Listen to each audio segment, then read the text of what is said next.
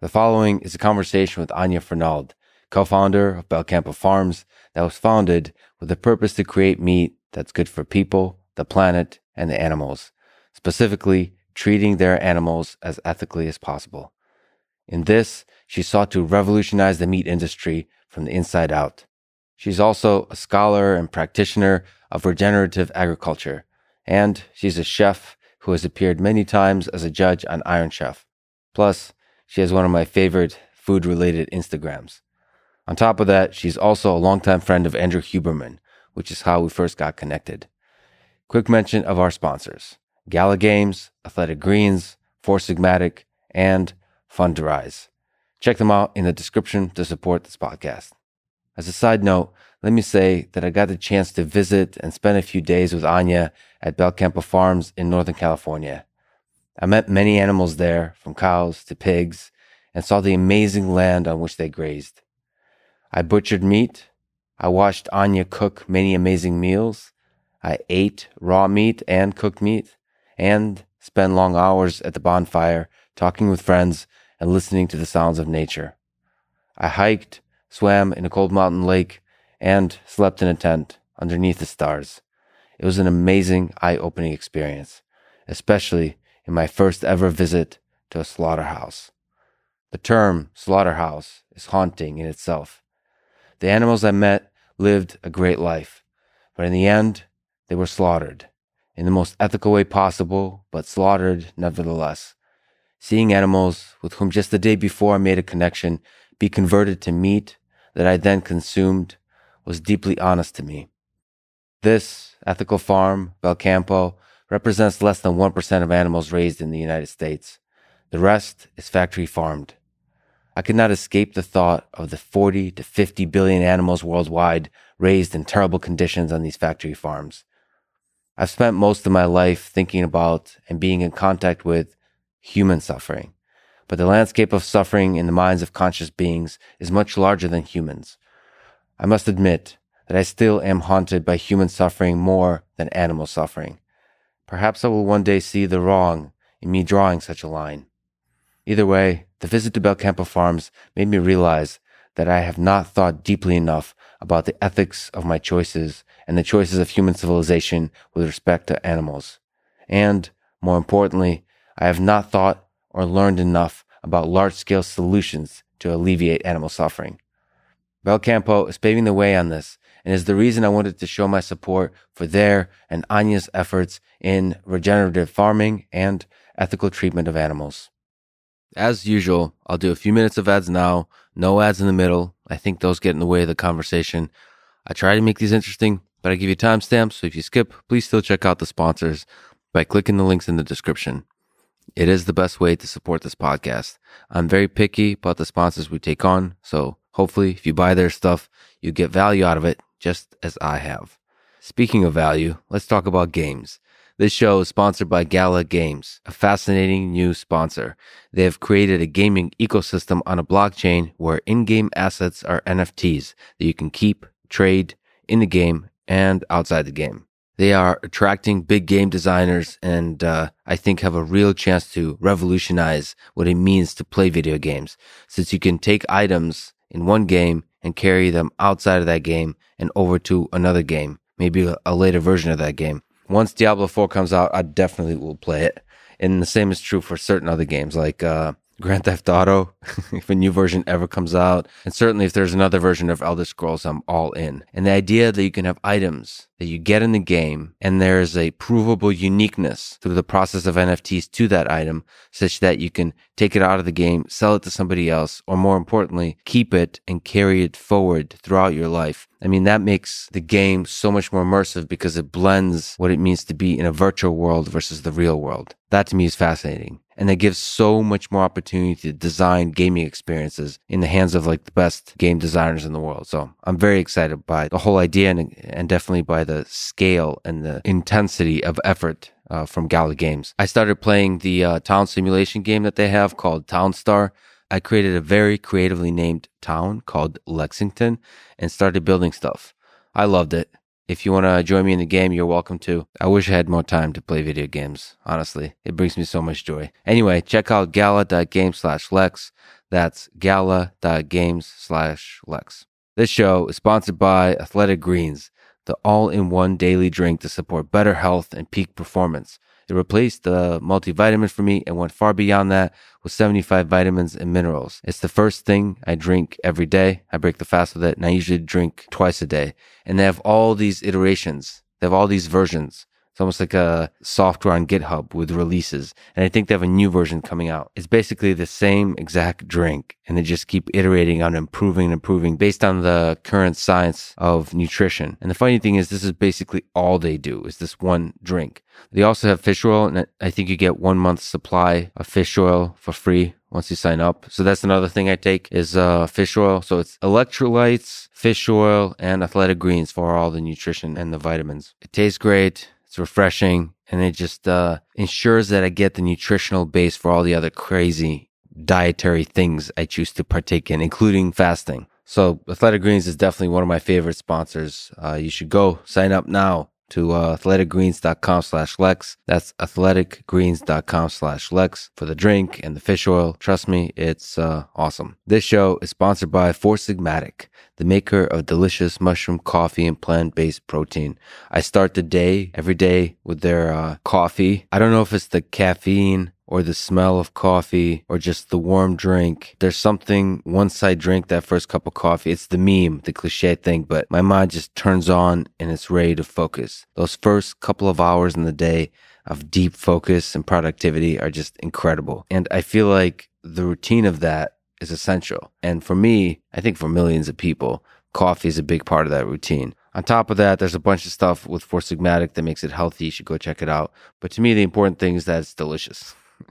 And it doesn't taste like mushrooms, in case you were wondering. I have a lot of fond memories about gathering mushrooms in the woods with my grandmother. That was a big Soviet, that was a big Russian thing to do. I thought of her as like the greatest botanist in the world. Since there's so many mushrooms, or at least I thought there's so many mushrooms that could kill you. And she always knew which ones are good for you and which are not. And we would make soup with them. So I have a soft spot in my heart for mushrooms. Maybe that's also why I like Four Sigmatic. Get up to 40% off and free shipping on mushroom coffee bundles if you go to foursigmatic.com/lex. That's foursigmatic.com/lex. This episode is also sponsored by Fundrise, spelled Fundrise. It's a platform that allows you to invest in private real estate. If you're looking to diversify your investment portfolio, this is a good choice. I still believe you should diversify across all kinds of assets. Private real estate is a fascinating one. On top of stuff you might be doing with mutual funds or anything you're doing in cryptocurrency. In fact, there's been quite an increase in inflation recently, and I've been listening to a bunch of economists sort of try to dissect what that means. And I've been a little bit surprised that an increase in inflation has not been, as far as I can tell, coupled with increased prices for cryptocurrency, because I saw crypto as a hedge against inflation. Of course, nobody really understands how the hell this whole complicated stock market, cryptocurrency market, all of those things work, how the economy works. It is such a fascinating, infinitely complex, game theoretic process that involves millions of humans. In that mess and chaos of a process, I think diversification is still very powerful. And so you should definitely check out Fundrise at fundrise.com/lex. 150,000 investors use it. It takes just a few minutes to get started at fundrise.com/lex, Fundrise, fundrise.com/lex. This is the Lex Fridman Podcast, and here is my conversation with Anya Fernald.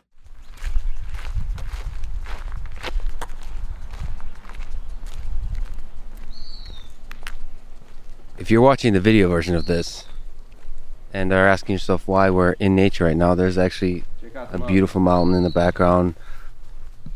There's an incredible, vast landscape. There's a farm. We're sitting behind a table, and nevertheless, I'm wearing a suit and tie amidst nature. We're at the beautiful Belcampo Farms. We're going to talk about that, this incredible place you have here, but you cooked some meat yesterday. It tasted delicious, so I'd love to talk about just the science and art of cooking first. You as a chef, when you think of cooking, is it a science or is it an art? art and service together, probably.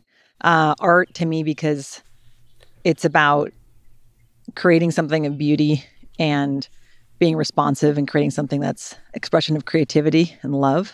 Cooking also has a very strong element of service, and it doesn't mean necessarily service to another person, but like service to health, wellness, environment. There's an element of supporting through food in how I approach cooking. So it's bigger than just like how the ingredients come together to form a taste. It's the whole pipeline, like the fact that there's a lot of work that went into bringing the ingredients together, and then, you know, giving you the ability to make the meal, and then who gets to consume the meal and the whole thing. And you see that as service as opposed to just the taste. Yeah, I also think of food as one of the key ways that we interact with our environment, right? It's the part of our environment that goes inside us most visibly, right? Of course, we interact with our environment. We could have skin creams that have certain things in them, or our clothes can then be absorbed. There's things in the air, there's our water, and there's food, right? It's like how we're engaging in the world physiologically. It's the most significant way we engage in our environment. We're right. Extracting resources, calories, energy from the environment in various ways in order to preserve our bodies. There's also so many feedback loops that I don't think we know the beginning of, that our bodies are picking up on around nutrients, available nutrients, immune response. Like there's deep levels of sensory evaluation that lead to health and alertness and wellness. You hear about this a lot, like with babies, that, you know, if there's a risk of an infection, that a mom's breast milk will help the baby develop a resistance. Like there's this way that our bodies can tune into health, and can't extrapolate from that in any specific way. But think about that as an example of like the many ways in which our bodies are reading available nutrients and food to signal other aspects of wellness and health. That said, the final product of cooking is, when done well, is really delicious. And what we ate yesterday was really delicious. So that aspect of it, bringing the ingredients together in a way that tastes delicious, do you see that as a science or art? That's the art of it. I mean, the art is like creating temptation and indulgence and giving people pause, you know, like creating experience that's like so sensual and like, I love that about when I make something really simple and beautiful and delicious, the way that, like, there's that moment of silence at the table. And that, to me, is the moment of art, like, of appreciation. What about the buildup? I mean, we got to watch you make the stuff over a fire, so the calmness of the air. I mean, that's an experience. We don't often get to see that experience of the prep. It's the anticipation, like you said. Maybe that's the most delicious part of a meal, is the anticipation of it. That's something that I'm glad you bring up, because it's an element that with eating so many of our meals like out of a bag, and right. You know, the instance where you start to eat the meals when the delivery shows up, and you might smell something when you open the bag, right? And no judgment on that. That's something I do too, right? But that does take away a whole element of surprise and delight, and also I think of your body's ability to prepare for it. You know, you think about our most common memories of childhood. For those of us who grew up in homes with parents who cooked, is smell of things cooking. And it's not the eating of it, it's the smell of things cooking. So why is that so memorable? It's the anticipatory piece of food. That's what you remember about your experiences of food, is the moment of like sweet anticipation of some of this great sensual experience that's going to be really gratifying on these emotional and physical levels. So I think we're also resonating on those memories because it's like, it's an experience of food where the sensuality of it is kind of extended.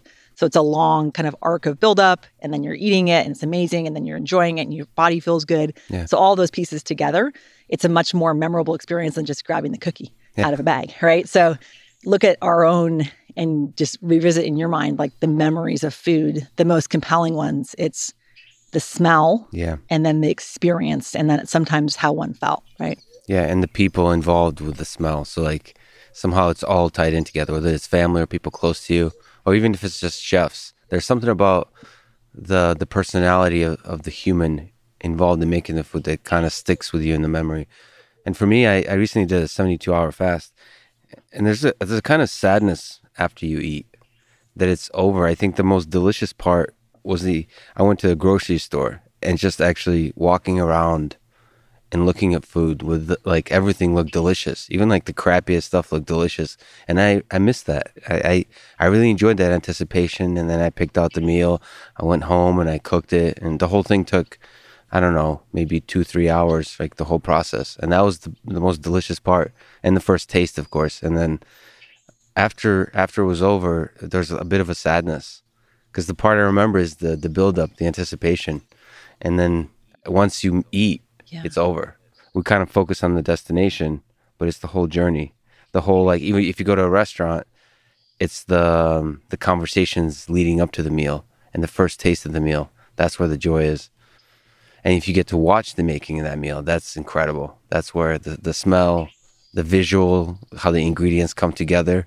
And especially as we were looking over the fire, like watching it, the fire play with the raw meat, and, you know, over time bring out the colors, bring out the, I don't know, like, you can visually associate the flavor, you know, how it becomes a little bit burnt on the outside, you know, it has a crispiness to it, it starts to gain that crispiness, and immediately your past memories of the delicious crispiness of various foods you've eaten are somehow mapped into your, immediately you start to taste it visually. I don't know, yeah, that experience is magical, and it's, and of course, maybe it's the Russian thing, but I'm almost, like, saddened when it's over. I think fasting is gaining in popularity because we're having to relearn the importance of being hungry, yeah, in anticipation and delight. Yeah, we have such a fear of hunger, and that's really, you know, functional in evolution, right? But we have this deep fear of hunger, and part of the great American experience has been that we don't have to be afraid of hunger at all because there's food everywhere and it's really cheap. In all that abundance, we've lost this edge of hunger and we don't let ourselves get hungry. And that's one thing that I learned in part of my journey as a cook and chef has been, you know, moving abroad was the first time when I lived out of the US, it was the first time that I regularly experienced hunger because the time between meals was really long. And that was just what everybody did. And so I was hungry for 2 hours before lunch. Mm-hmm. And that was the first time in my life that there hadn't just been readily available snacks. Mm-hmm. So I wonder if the intermittent fasting and part of the popularity around it, I'm sure there's all these amazing metabolic things that are happening, but also people might also feel better because they're really anticipating and enjoying food. And then if you look at the feelings of fullness, there's a really interesting thing that happens when you cook and your sense of fullness, which is if you cook and you're hungry, the experience of being around the food, smelling it, touching it, sampling it, you'll take your hunger down by 40%. And this is my own observation. But we've all had the experience of cooking Thanksgiving, and the cook never kind of wants to eat that much Thanksgiving. That's an extreme experience. Yeah. But when you really dive in and you're cooking for a few hours and you're smelling, it totally changes your threshold of satiety and fullness because of other sensory things that are happening. Yeah. And for those of us looking to, you know, to maintain weight, and something to consider in this is that cooking is also part of what your appetite, when you're hungry, what are you hungry for, right? So we tend to think about calories, but when you're hungry, you might also be hungrier for a wider range of things. And it might be smells, it might be stopping. There's other elements, and that's something, I think, as a cook, that it's powerful to explore and be with and observe how your hunger changes when you're cooking. Well, let me ask the romantic question. When did you first fall in love with cooking? Me falling in love with cooking was about solving a problem in my family. And it had to do with my mom feeling very anxious about cooking and overwhelmed frequently when it came to meals. And I'm naturally very good at juggling a lot of things. And it was just something I could dive in and help my dad, who's I'm very, very close to. So it was a very functional role where I would see this kind of crescendo of anxiety around mealtimes as a kid. And would be able to dive in and solve things. And I also loved women who cooked. Like my father's mother was a great cook. She was I remember her telling me as a kid, I was asking her about church and why she went to church. And she's like, I mostly go to church because I get to cook for the potlucks. Mm-hmm. And so there was an openness around that, but she just loved to cook for people. And there was this real tenderness and expression of that love. So seeing women in my life who had this like real tenderness and love that they shared through food, and then also being able in my own home to kind of pitch in and add value and help my mom and dad was really powerful for me, because I felt like I had a superpower. I felt like, oh man, I just made this stressful thing go away. That was huge. It's kind of interesting. I don't know if you can comment on, especially for me growing up in Russia, it's probably true in a lot of cultures, maybe every culture, that food, and especially like in a family, the mother that cooks is the source of love and like ties the family together. It creates events where everyone comes together. It's one of the only chances of togetherness. The thing that bonds a family is like dinner or food, eating together. And I don't know what to do with that. It ties up with like dieting and so on. When I was on stricter diets, especially like competing and cutting weight and stuff, it felt like I was almost like losing opportunity to connect with friends and family. It's interesting.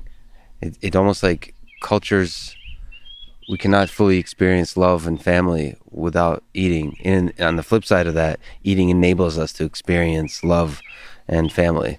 I don't know what to do with that.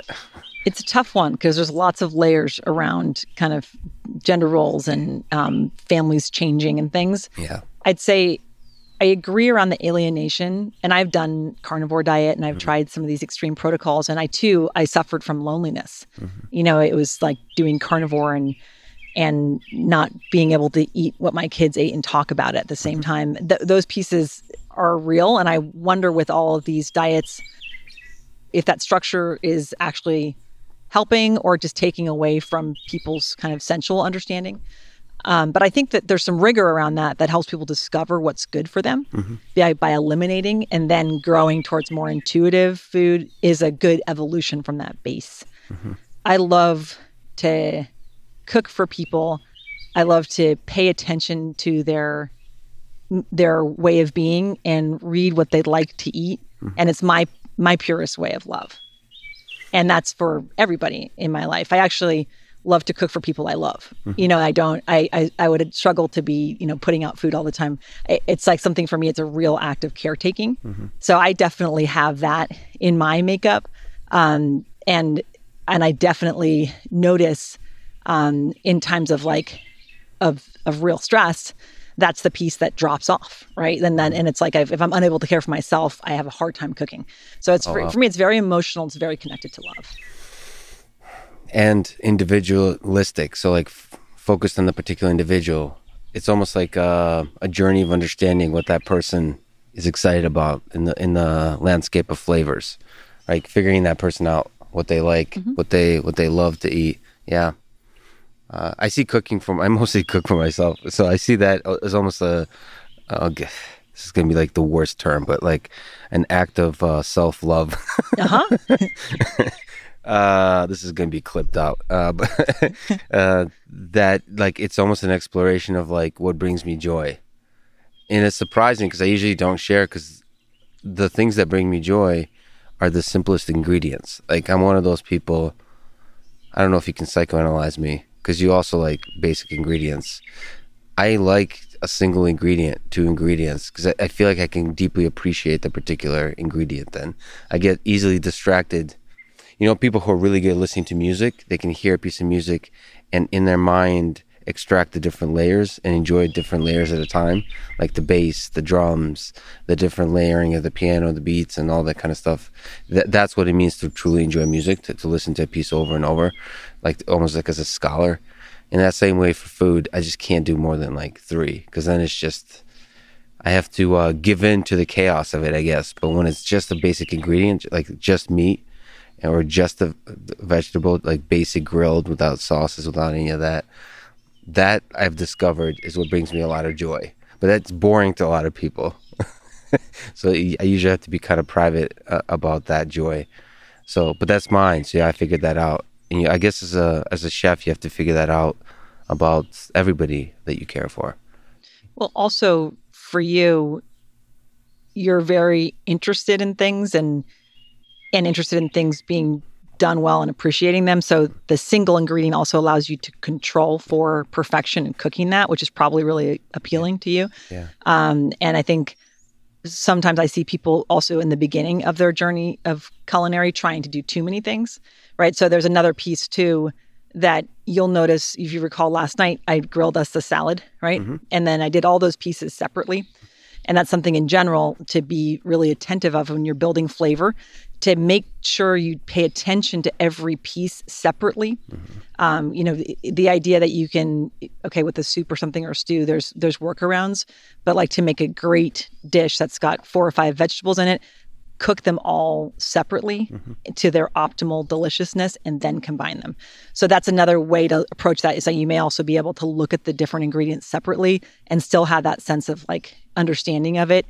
But there's too often that we're layering together like 4 or 5 things and then cooking them all at once and then surprised that it's not delicious. Yeah. Because you can't really optimize on multiple variables at the same time for peak awesomeness. And that's actually, you know, the number one way you see this is roasting a whole chicken, mm-hmm. which is a really difficult, it's the simplest dish, but it's very difficult because you have the breast meat, which is bigger chunks, they cook faster. You have the thighs and drums, which are smaller and they cook slower. To optimize that and pay attention to it and do it all right, you're actually solving for different outcomes. So there's one example, but oftentimes food is less delicious with multiple ingredients at the start mm-hmm. because we're not able to pay attention to how each one needs to end up. So there's a way to parse that apart and achieve a better outcome. I don't know if you've seen Jiro Dreams of Sushi. It's a documentary about yeah. So there's an obsession that particular. First of all, set of humans, but also the particular cuisine that focused on the basics of the ingredients. What do you think of that kind of trying to achieve mastery through repeating the making of the same meal over and over and over for like decades? Like, do you find beauty in that journey towards mastery, or do you think it should be always an exploration to where you're always trying things, you're always kind of injecting new flavors, new experiences, all that kind of stuff?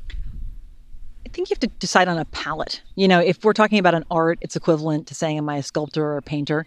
Yeah. The sushi lexicon thing, that's a very, very narrow, small canvas that you're painting on. And that is a beautiful road, right? There's a beauty and a perfection to that. It's like, I mean, there's many things culturally around that you could extrapolate for specifically for Japan. But I encourage people on the journey in food to choose like kind of a language that they're working within. And if you want to step out of that occasionally and have 1 or 2 dishes, but if you want to get mastery with food, you probably aren't going to be able to get more than, say, 20 ingredients that you use regularly that you really understand. And so we often see, you know, I see the American pantry, it's got tons of sauces and tons of spices and tons of spice blends. And then really people only use just a couple things. Mm-hmm. And the idea that you can sort of splash out and do Korean one night and then tacos the next night, you can, absolutely. But to get in a regular cadence of specific ingredients, you're probably going to get more mastery with that sooner.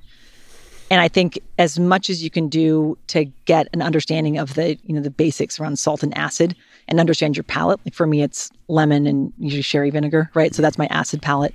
And my fat palate's, you know, suet and butter, olive oil. So you can sort of choose your language, what you're painting with. Mm-hmm. But I wouldn't splash out and say, do I use sesame oil? Yeah, every once in a while. But that's not part of my base palate, right? Mm-hmm. What, can you say again what your fat palate is? It'd be butter, suet, and olive oil. And olive oil. So not why olive oil? Is it your roots in Italy? I like the flavor for finish because of the bitterness that it adds. Mm-hmm. So I like the bitter and acid contrast on meat and vegetables, which is mostly what I eat. And so I love that way that the bitterness and astringency complements and allows the flavors to come out. What do you think about coconut oil? I recently discovered that there's a sweetness or there's something to it that I really enjoy, maybe because it's new. It's good with heat. I really love it for some reason. As a chef, do you ever try it? What do you think about it? I like it in coffee. Like I like it as a treat a little bit. I find the flavor a little bit challenging in foods. I also find that it's difficult on the quality of that ingredient. So I've found often that I buy a high quality coconut oil and there's rancidity in it. And I don't totally know why. I think it's just the cold chain and how that product's packaged. Mm-hmm. So I've had some issues with product quality in that. But for me, it's a little bit too much sweetness in my foods. But then again, I don't cook in like a Southeast Asian palate. I try to not have much sweetness in my foods in general. So I just because of the palate that I like to cook with. So for me, coconut's got a little bit too much of those high notes and earthiness, which is a nice combination, but it's more like a treat. Yeah, it is almost like a treat. It has a flavor of its own that almost stands on its own. Like I could probably just eat coconut. That's probably the only oil I could enjoy by itself. It sounds weird to say, but it feels like fat is often a thing that enriches the flavor of something else. Coconut can almost stand on its own. You might also be responding to that it's a complex flavor. Right. So there's also there's an analogous, you know, if you look at butter, for example, a lot of the butter that we eat in the U.S. is just sweet cream butter. It's not cultured. If you explore like a cultured fermented butter, maybe a grass milk, grass-fed and finished butter, you're going to get a ton more complexity.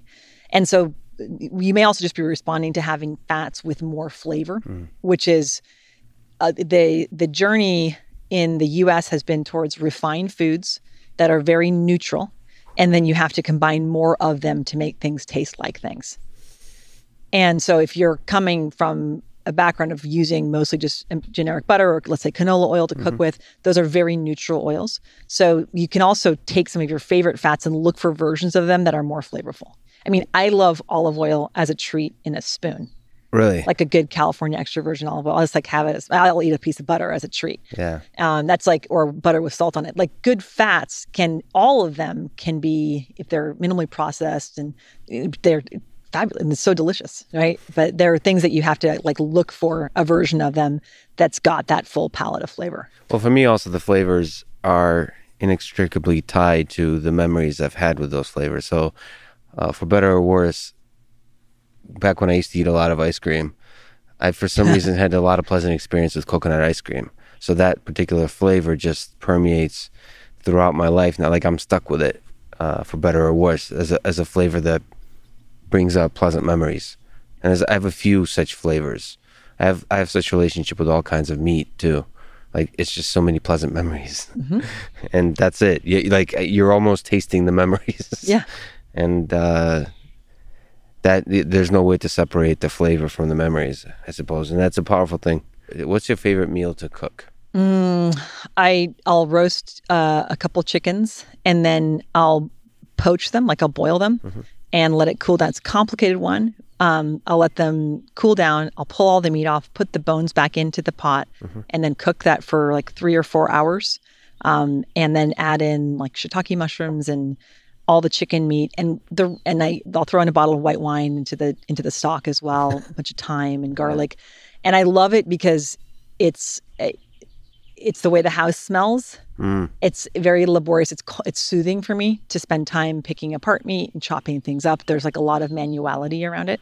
So I'd say from a personal, I love grilling a steak and doing those things as well, but there's something about making a stock from scratch and the way it smells, the way I feel, the time it takes, the kind of checking in on it that I really, really love. There's many things that I love to make that I don't even love to eat. You know, I think you see this a lot in like baking and bakers, people who bake a ton and they love the process of it, even if they don't eat that many baked goods. So anything for me, that's really like enjoyable is typically things like making cinnamon buns. I don't eat very many cinnamon buns, but I love making them because it takes all the sort of like futzing around and taking your time and watching it, the way it smells, the way the house smells, all of that stuff is like very, it's like almost like a meditative exercise for me. Is there a science? Is there an art to cooking meat well and the different kinds of meats? Is there something you can convert into words in to say? Ideas how to bring out the best of it out of what particular meat, whatever steak we're talking about, whatever beef we're talking about? Is there something that could be said? The basic approach to cooking any type of meat beyond the artistry of it is pretty scientific. And it's what type of muscle is it in the animal and what's the surface area to volume ratio? Okay, so let's look at those two questions. Yes. So the first piece is, what's the type of muscle in the animal? What's the functionality? You don't necessarily need to know that to evaluate it, but you need to understand, is it a tender muscle that's not used very frequently in the animal? Or is it a big load-bearing muscle that gets a lot of action, like the cheek, right? Or the shin, or those pieces. The muscles like those along the spinal cord that make up ribeyes and New York steaks and things, those aren't very exercised. They're right next to the spinal cord. Spinal cord's doing most of the work there. They're kind of like stabilizing muscles around this big functional piece of skeletal structure in the animal. Other muscles, like the ones around the diaphragm with the flat iron steaks and skirt steaks and things, those are really functional muscles that are doing a ton and moving. And if they're moving a lot, what happens? Well, functionally, they've got lots of muscle sheaths, because muscles that move frequently have to do a lot of like complex contraction. That's why, there's in the cheek, for example, there's tons of visible fiber of like collagenous connective tissue. That connective tissue is everything in how the meat cooks, because connective tissue doesn't respond to high heat with becoming more tender. Muscles do, right? They can get a sear on them, you can cut them and eat them. The collagenous tissue will glom up and get really tough. So you either have to liquefy it with really low, slow heat with moisture, right? Or you have to barely cook it. And that's the major piece. So that's the question of like, why wouldn't you just throw a brisket on the grill? Okay. It's not about the fat. You can cut the fat out. The reason you're not going to throw a brisket on the grill and cook it hot and fast is it's got too much collagenous connective tissue in it. Those are these giant muscles that have all this collagen and these fibers and tendons in them effectively. So you're never going to be able to just cook that up hot and fast. So that's the first piece. It's like, where's this muscle in the architecture of the animal? And then what does that mean for what's going on in the muscle? And that's actually more important than fat content. We pay a lot of attention to fat content in muscles. You can make a steak tender if it doesn't have a ton of fat in it. It actually has more to do if there's collagenous and connective tissue in it. That's fascinating. I never even thought about that. I thought it kind of adds to the texture of the meat, the chewiness of the meat. But you're saying it also adds to how it reacts to heat, how the entirety of the meat reacts to heat. And the fat is not as important to that as the collagen. The fat will make the flavor more delicious, right? Like it'll add unctuousness and mouthfeel and things like that. But all the connective tissue in meat, and in some of the cuts like that we ate a skirt steak last night, you could see a web of that collagen sheath on the outside. On a ribeye, that same collagen sheath is this big. There's only one. It goes around the outside, okay? Because that's just that muscle. There's one large muscle fiber. So that specific, it's a myelin sheath, right? That material needs moisture and low and slow heat to become tender. The other side of that is that when it becomes tender, it liquefies and it adds all this beautiful gelatinous consistency. That's what bone broth is. That's why a slow cooked pork shoulder is so delicious. It's not that it's full of all that fat. That fat's also great, but a lot of that mouthfeel comes from that really beautiful dissolved collagen. So when you're looking at like, how do I understand how I'm going to cook a piece of meat? That first fork in the road is, how is this going to respond to heat? And what's the appropriate cooking technique? Then the second piece is that surface area to volume ratio. And that's important because the heat is going to impact the meat through the surfaces of the meat that are in contact with the heat. So if I have a steak that's 3 inches thick, I'm going to cook it extremely differently from a steak that's a half inch thick or 3/4 of an inch thick. And that's the major, and that's the truth. If I have a piece of pork shoulder that's cut into cubes versus having a whole pork shoulder, that surface area to volume ratio, that's going to totally change how I cook it. And same things like pot roast and a beef stew would be the same cut of meat, right? But how I cook them is going to change based on the surface area to volume, because you've got to let moisture and heat work its way into the center of the meat. And that's going to be determined by the amount of surface of the meat that's in contact with whatever cooking liquid or heat you've got. Is there different sources of heat to play with? Like a big flame versus a small, or maybe even like almost no flame, like over coals, all that kind of stuff. Is there some science to the source of heat in how it plays with the meat? Well, there's indirect heat and direct heat. Yeah. And that really is mostly about temperature. Okay. In more than actual, I mean, smoke is important as well. That can permeate, but really the smoke doesn't go into the center of most cuts that you barbecue. Mm-hmm. It'll come in like the smoke ring. It's a, you know, it's maximum like half an inch on the outside, maybe a little bit deeper on a really long slow cook. So the smoke that does create a ton of flavor on the surface of the meat.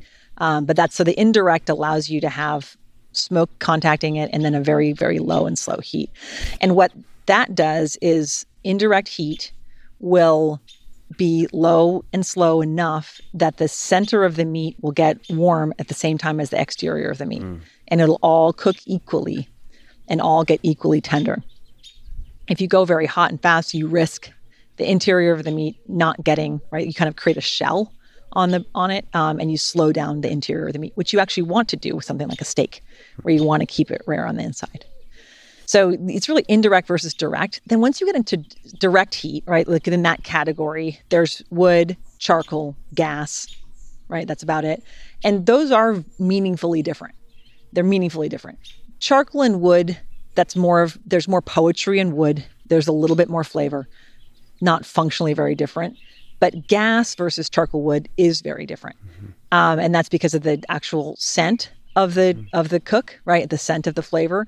And then there's an evenness of heat distribution that comes off of charcoal that's different from gas, because no matter how awesome your gas grill is, you do have hotter and cooler spots. Mm-hmm. So gas grills are typically, you can kind of control for that if you just are going really hot and fast, which is why gas grills are fine if you're just like throwing that steak on, get a hard sear on those burgers, put a crust on it. Gas is fabulous for that. Mm-hmm. It's perfect.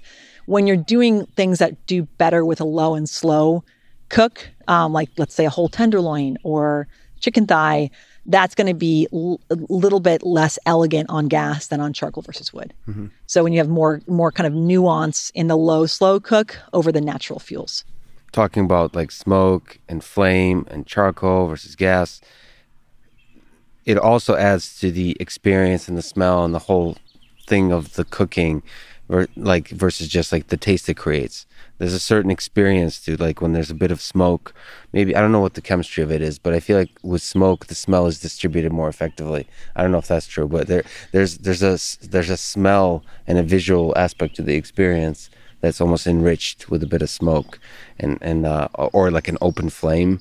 Like if you could see the flame, there's magic to that. And it goes to the experience piece to what we're talking about before. We were talking exactly about that, like the nuance and the beauty of like that long, slow cook and your house smelling like something. Why do people freak out about barbecue? Yeah. Why? Because you go in and it smells bomb. It smells so good. It smells like heaven, right? It smells fatty and delicious, and the smells everywhere, and everyone's smelling the same smell. So there's like this collective experience. It's incredible. I think that's why barbecue is so sticky for people. Yeah. It's like so yummy, and you get this huge like anticipatory thing about it. It's like, because it smells incredible. What was that incredible grill that we used yesterday? What is that about? That's called a Sea Island Forge. It's a wood fire grill that's inspired by like a South American style of cooking. So it's like, it's big. It has also the things with the crank. It allows you to control the distance from the flame. It's awesome. It's really key with the wood fire. So when we evolved from cooking over wood to charcoal, right? When that became more popular, the reason that we did that is that allowed us to skip the whole part of making our own charcoal. Yeah. Right? So when you're cooking over wood, all you're doing is making your own charcoal. You don't ever cook over wood with the red fire. Like we don't like throw a steak on when the flames are orange and leaping up, because you're just going to get, carbon, like char all over your meat. So when you're cooking over wood, you first cook down the wood, you create the coal base, the natural coal base, and then you cook over that. So you saw yesterday, I built my fire, I let it burn down, added some fresh wood so I could reinforce my coals with new coals coming in, but then I was actually cooking over the embers. You shorten that cycle with carbon, with charcoal. It's more efficient. But what you lose is that whole cycle of, that really beautiful experience of smelling. Now, if you're cooking on a Traeger, you're going to get awesome smoke smell. There's plenty of ways to do this. It doesn't always have to be wood fire. And I love all the different ways, right? But I really like the experience of the campfire. And I love that kind of just like sitting by it, building it, having to take the time. I like building the fire, going inside, preparing all my meats, bringing them out, cooking them. That whole experience start to finish is really just like something that it's my favorite. It's my favorite way to spend time, you know? So I think, and why is that? Is the food that different than cooking it in a more conventional grill? Probably not, you know, like in a pure experience, but I think the actual experience is super memorable because you are outside, you are slowing your roll, you're enjoying this, you know, you're just taking in, you're watching, you're anticipating. I love that whole experience. Does the origin of the meat itself make a difference? So we're here at Belcampo Farms, and maybe you could talk about what your vision, your dream is in terms of like food, in terms of where food comes from, or meat comes from, but food broadly, and how that affects the entirety of the culinary journey. On the question of where does it come from and does that matter, I'd say the way that meat is raised is massively important for flavor and for how it cooks. I think most cooks who try cooking grass-fed versus corn-fed, that's the first moment where they realize that, right? Where corn-fed meat cooks much more slowly. It's got bigger veins of fat that slow the heat transfer throughout the muscle of the animal compared to grass-fed, which is leaner. Heat moves through it more quickly.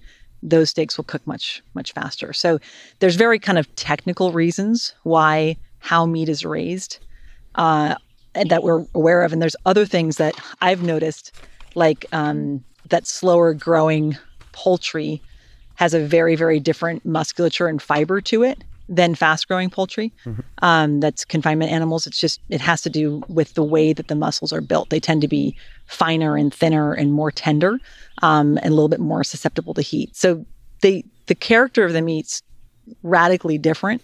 It's also much more flavorful when it's grown more naturally. And I think some of the reliance in the US on like sugary sauces and lots of salts and flavors and things like that's actually based on having the broadly available meat out there is pretty low on flavor. And so we're adding in a lot to compensate for that. So to your point of like enjoying things very simply and with like salt and nothing else, like the more flavorful that product is, I think the more people will find that enjoyable. Let's paint a vision. I mean, you're a visionary. You have a vision to have basically meat in every store that comes from a farm like Belcampo that's basically doing regenerative farming. How do we get there? It's about a network of smaller producers working together with shared values. And it's true that there's a limit on regenerative farming in that it requires more human knowledge. So regenerative farming is more difficult to scale in a single operation. It'd be really challenging to have a regenerative farm that was like 200,000 acres because of the amount of manpower needed to pay attention. Can you first, and I apologize to interrupt, but can you say what is regenerative farming? Sure. So if you're looking at scaling regenerative farming, it's a traditional system of agriculture. Regenerative farming is how we used to farm. We used to farm with an eye towards the long term. You might be on the Fridman farm thinking about your heirs 5 generations from now, farming that same land. Are you going to leave that land nutritionally empty? No. Okay. Right, so long-term thinking. Also, in traditional ag, you don't have inputs that are very convenient. You can put some chicken manure on, but you can't spray or dump something that massively increases the growing potential of the land. Mm-hmm. That was not available until the past 60 years. So regenerative agriculture is an approach to farming where you're increasing soil fertility through your farming. Mm. You increase soil fertility by feeding the soil. You feed the soil through carbon. That's why regenerative farming is better for the environment. It sequesters carbon and puts carbon into the soil. Now, it's interesting. Plants need carbon and put it into the soil when they're going through growth. So if you have a beautiful field of grass that's just waving in the wind, that's not sequestering as much carbon as plants that have been damaged and are regrowing. Plants that have been damaged and are regrowing are repairing, and they're doing that by drawing down carbon as one of the nutrients that feeds them. Mm-hmm. To damage the plants effectively, that's what we're doing with regenerative grazing. So the cows or, you know, lambs, whatever, out there, they're eating and taking the grass down, mm-hmm. and that then causes a regrowth cycle that sequesters carbon. Wow. There's a limit to it. There's an edge, because if those plants are so damaged that they can't regrow, then it turns into a dirt patch, and that doesn't sequester any carbon. So it's a balance. How do you find that balance? So that has to do with like the frequency and the scale of the grazing, essentially? Exactly. And so you have to find the right balance, and that connects to both the grass. I mean, is the ultimately the focus here is on the life cycle of whatever is grazing, whether it's cows or lambs or so on? That's why the scalability question. So all that stuff that I just talked about, like, think about all the actions that requires. Somebody's out there looking and paying attention and understanding how far the grass is, remembering what happened in that field last year. Mm-hmm. There's a huge human intelligence need and human kind of availability of attention. Now, industrial farming has done a great job at de-skilling agriculture. Mm-hmm. Industrial farming has taken agriculture from being art science to being entry-level employment. Yeah. So that's the limiting factor on regen, and that's why I think... It's the human intelligence piece. Exactly. I got to ask, I don't know if you think about this kind of stuff. I mentioned to you offline that I spent a bit of time with some robots and Boston Dynamics. Do you think there's a way to use artificial intelligence to help? So data collection, so automating some of the things that makes humans special, make some of that decision, some of that memory that's then utilized, converted to knowledge to make decisions about the crops and so on. Is there a way AI can help, do you think? Totally. I mean, that would be incredible. That's one of the ingredients that could help with the regenerative farming. There's a number of discrete decision points that could completely be automated as well, or to supplement and work with somebody, mm-hmm. like a farmer in managing it, about the performance on land. And a bit of that's being done right now with some aerial mapping, but that type of AI would be huge in this. I mean, there's estimates that if the damaged and underutilized rangeland in the world was converted to regenerative agriculture, it's somewhere between like 20 and 40% of the world's carbon could be sequestered. So there's a huge potential. The problem is cultural. We've lost the generational thread of knowledge about how to do this. It's kind of been two generations that haven't farmed this way. Also, the science around it is limited by the scale and longevity. So the data collection around regenerative farming is also limited by the fact it's kind of piecemeal. Mm-hmm. There's small operations that are doing it. They're learning and developing it as they go, and they haven't been documenting it and doing it for too long. Is the ethical treatment of animals a part of regenerative farming? So in the way you do things at Belcampo, that's a huge part. Is that necessarily part of the life cycle? So like the things that you're trying to measure is like the way, like not damaging the land too much, make sure that the sort of the land is constantly healthy and is producing, and then the grazing process, and also the carbon piece, the fact that it's like carbon neutral or something like that. Mm-hmm. I mean, are all of those pieces of the regenerative farming, or is this an extra part to your vision that you're thinking about? It's all implicit in regenerative. Yeah. I call it out separately because we are certified humane, right? Which is another layer of welfare that has to do with density and a couple other things. But regenerative, I mean, think about it. If you're a cow and you're in a regenerative operation where the whole life cycle of the pasture means that you only eat the top 6 inches of the grass, and then when there's whatever, a couple inches left, then that field is left dormant. Mm-hmm. That's a better experience, right?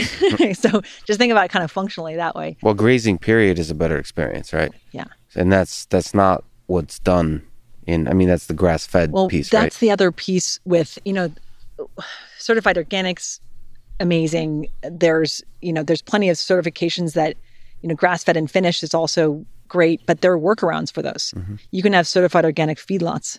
You can have grass-fed and finished, which is in an animal-fed a grass seed pellet. Those aren't things that we do here, right? And regenerative captures that. because if you're, it's like anything, you're isolating these very specific certifications, it doesn't have a holistic approach. Regenerative, though, unfortunately, isn't certified yet. We've gotten USDA approval to use that word based on our carbon sequestration data, but it's not a regulated term. So that's kind of the mix right now, is to figure out how to document it. And it's not totally clear what it means, like for pigs and chickens, which are omnivores. It's very clear for ruminants, which are animals that have a rumen that eat grass. Mm-hmm. For omnivores, which is like what we are, they eat primarily grain in farming operations, and that's a little bit more complex. So it's kind of a moving landscape, but regenerative as a word is the better definition of the whole life cycle approach of letting animals and nature work together. Is it true that it's possible to have a farm that doesn't produce, sort of, is carbon neutral? We have been third-party verified to be carbon impact negative. So Belcampo's 25,000 acres and the animals here, all of the carbon, including from our shipping on our mail order, is all offset by the amount of grazing that's happening. Also, that encompasses our partner farms. We buy a number of live animals in from other partner farms. That's their impacts also incorporated in that. I mean, first of all, that's incredible. And second of all, is that possible to scale? I don't see why it isn't. I mean, it's complex to scale, but I mean, we're putting people on the moon and you have a robotic dog. I mean, but that's less about scale. That's more about innovation. So like in many ways, what Belcampo has done is innovative at a small scale. The question is whether that innovation can be scaled. That's where I feel like we in the industry need more help. You know, the AI piece, the intelligence, the thinking about ways to do things differently is where we need more support. And I think it's been a kind of a swing in the past couple years where it's like meat's a mess. It's terrible. So let's ditch meat and opt for these hyper-processed, plant-based solutions.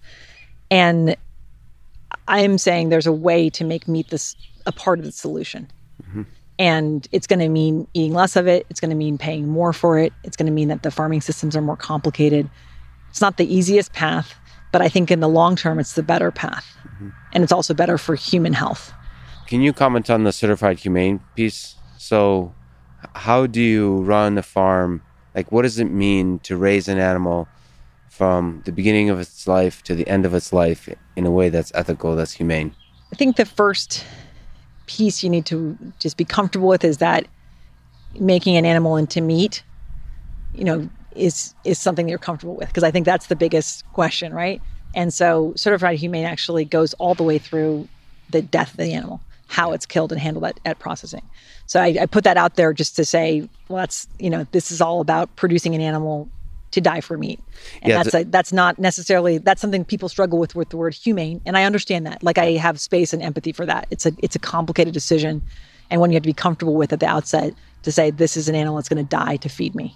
Yeah. So we should pause on that. Cause I actually just 2 days ago read a paper that argued that's, the killing of an animal, period, cannot be humane. So it's impossible. Mm-hmm. And that's an argument, just like you're saying, we could make. But if we now on the table kind of take as a starting point the idea that it's possible to kill an animal for food in an ethical way, if we take that as a starting point. Yes. So we won't argue about that. It is worth arguing about it elsewhere, and I probably will. I will probably talk to a few vegan folks. And we'll talk about the vegan diet. I'm fascinated by it as well. So I'm torn in the whole thing. But if we just take that as a starting point, what then is an ethical, humane way to treat an animal? I look at ethical and humane animal treatment as the major phases of life. So conception, birth and mothering, diet. Those are kind of the major touch points of life. Mm-hmm. So what we're looking at is evolutionary approach, which means, is the animal eating what it evolved to eat primarily? Mm-hmm. Is the animal primarily outdoors, which is how all animals evolved, given when the climate's appropriate for it. There's certain, times when you can't have animals fully outdoors. Like here on our ranch, we have had issues with like cold weather and things. But so if you have appropriate weather conditions, is the animal outdoors? Is the animal able to nurture and engage with its young?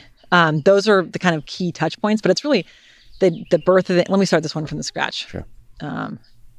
Okay. So when I'm looking at, or when I consider what's humane, setting aside the death part, I look at the evolutionary diet, access to the outdoors, and ideally spending the majority of its life outdoors, low density, so animals spread out, and engagement with young, social interactions. And that's all kind of... Social interaction is the cool one. I mean, I also read an article that like cows, for example, have social, like they have friends.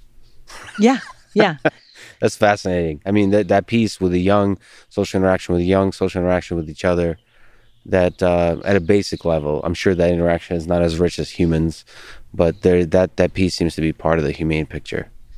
And you said also, just a quick comment, evolutionary diet, meaning the diet that they were evolved to have. And that's pretty simple. You can look at the physiology of the animal and figure that out. So ruminant species are lamb, goats, and beef, and they have 5 stomachs. They evolved eating really low-calorie, high-fiber foods. That's why they've got all the stomachs. They need a lot of processing. You or I were to eat grass, we'd die in a week, right? Our physiology can't handle it. Cows were built and evolved to eat this very low-calorie, very high-fiber, very low-density food. And they walk around slowly, they're moving constantly, and they're eating it. When we put them on a corn-fed diet, that's the opposite of their evolutionary diet, and their systems really struggle with it. Mm-hmm. Now, pigs and chickens are different. Pigs and chickens are omnivores, and pigs will happily eat chickens, for example. Yeah. Our pigs on the farm will hunt and kill rattlesnakes and eat them. They have, and they enjoy all of it. They're omnivores. So that you often see, and I've seen people try to raise like a grass-fed chicken, and that doesn't exist. I mean, they need a higher, omnivores eat everything. They're what's called monogastric. They got one stomach, and that one stomach needs higher density nutrients. So in the case of chicken, if you're to do, look back in American history, in the 1950s, it took, commercial chickens took like 54 weeks to come to full weight. Mm-hmm. Now it's 2.5 weeks in confinement farming. In our systems, it's like 8 to 10 weeks typically. So it's you have to give them some amount of nutrient density. But there's the idea that no grain, because that's a misinformation for any type of commercial operation. Free range, regenerative, pastured, everything, you're going to have a grain feed to get any type of, it's actually, I think for the case of chickens, unless you're in a place with like tons of natural seeds and grubs and worms and stuff to eat, really challenging for the chicken. So you got to give them some high density, high calorie food different from that's the evolutionary diet is a really key thing. That's the fundamental thing for health. And it's also interesting because the evolutionary diet ties to human health. I've looked at the nutritional analysis on all of our products, and it's the evolutionary diet is, for the case of beef and lamb, gets their omega-3 to 6 ratios the same as wild game. So it's not like beef is really radically different from elk, a ruminant species, right? If you feed beef an evolutionary diet, their nutritional profile is the same as wild meat, as a wild ruminant. I got a chance to witness Neuralink. I don't know if you're familiar with that company, the brain-computer interfaces. And then I got a chance to see in person just a bunch of pigs who had Neuralink chips implanted and taken out.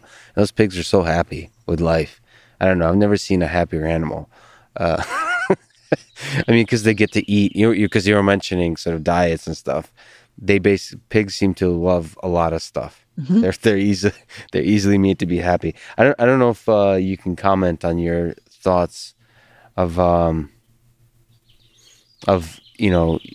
exploring the capacity of the pig mind through some of this testing with Neuralink, whether that's exciting to you, whether maybe on the humane side it's a little bit concerning, if there's something to be said on sort of like. I don't know if it's even the ethical side, but just because of your connection to meat and to nature and understanding these living beings. Well, pigs are incredibly intelligent, so yes. I'm not surprised that they're a subject matter for Neuralink. They're smarter than dogs, and they're empathetic and emotional.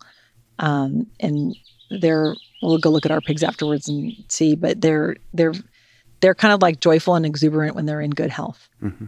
And, so that makes sense. I'm interested and open. I feel, that the kind of bleeding edge agriculture movement that I'm, on the edge of, in some ways, we're a larger operator, but we as a movement have to get into the game. We have to move forward in a way that allows us to scale if we want to be viable.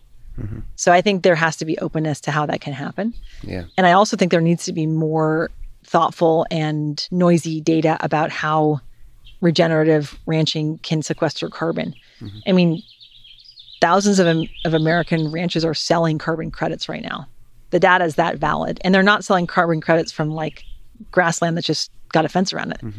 They're selling carbon credits for verified data from animals assisting in carbon sequestration, right? So there's got to be a way to get the tech community involved in ways to help regenerative agriculture scale. In different creative ways. And actually, yeah, that'd be interesting if like Neuralink somehow has, especially because Elon Musk is involved and Kimball Musk is like, has his whole effort and appreciation of regenerative agriculture, that I wonder if Neuralink has a role to play. Like, exploring the neurobiology of the animal, if that somehow will create innovations that lead to improved scaling of regenerative agriculture. That'd be interesting. But you're saying you should be open to all those possibilities. I don't know the landscape to know what. Yeah. But my sense is that it's very hard.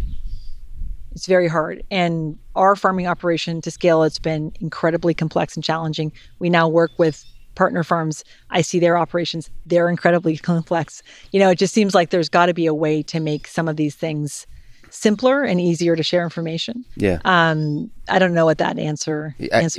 What would be cool is if we can understand deeper ways to measure the happiness of an animal. Because then we can optimize, mm-hmm. like certified humane could be literally an optimization problem. Just make sure, as opposed to kind of using projecting our own human values, actually measuring what the animal is happy mm-hmm. doing. That could be, so understanding the pig brain might help us understand pig happiness and like reframe what it means for a happy animal. And then maybe it's a lot easier to make a happy animal, to make the animal happy than we think. Mm-hmm. And it might have to do with a variety of delicious food in the case of the pig. Is there something you could say about grass-fed meat? Is it all, just out of my own sort of curiosity, whenever people say sort of grass-fed meat is better for you, are all grass-fed meat made the same? Is there different, it's like the word organic. Is there a lot of variety within that?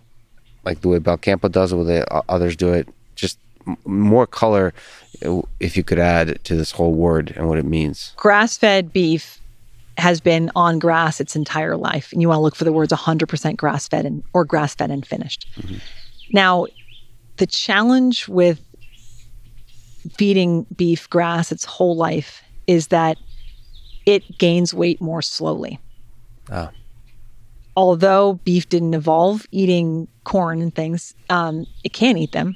And in eating them, it gains weight more rapidly and has like a version of like an inflammatory response. Mm. If you actually look inside the rumen of the animal, inside the stomach, it's like black and shiny inside compared to grass-fed animals, like green, smells like compost. Mm. So the animals themselves, their whole physiology is damaged by that food, but they also gain weight really quickly and they put on a lot of fat. It's like if you or me were to eat a bunch of processed food compared to eating a bunch of greens, mm-hmm. it's the same impact. You're going to blow up. So the problem for grass-fed is getting the animals to gain weight. Mm-hmm. They're getting a ton of exercise. They're eating really clean, right? And they're super chill. Mm-hmm. So that's different from the animals that are kept still, eating really nutrient-dense foods and under a ton of stress, which is a confinement animal.